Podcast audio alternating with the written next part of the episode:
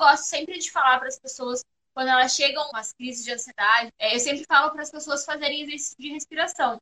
Então, tem o óleo de lavanda, que é o super famoso, e a gente usa muito ele para fazer esses exercícios de respiração. Então, você usa, põe ele na mão, né, inala e vai tentando o ar de uma forma calma, tranquila. Eu sempre falo para o pessoal, respira, segura uma narina, respira, depois solta, segura outra, respira. Vai devagar, deixa, dizendo para o teu corpo com a respiração e com a inalação do óleo essencial que está tudo bem.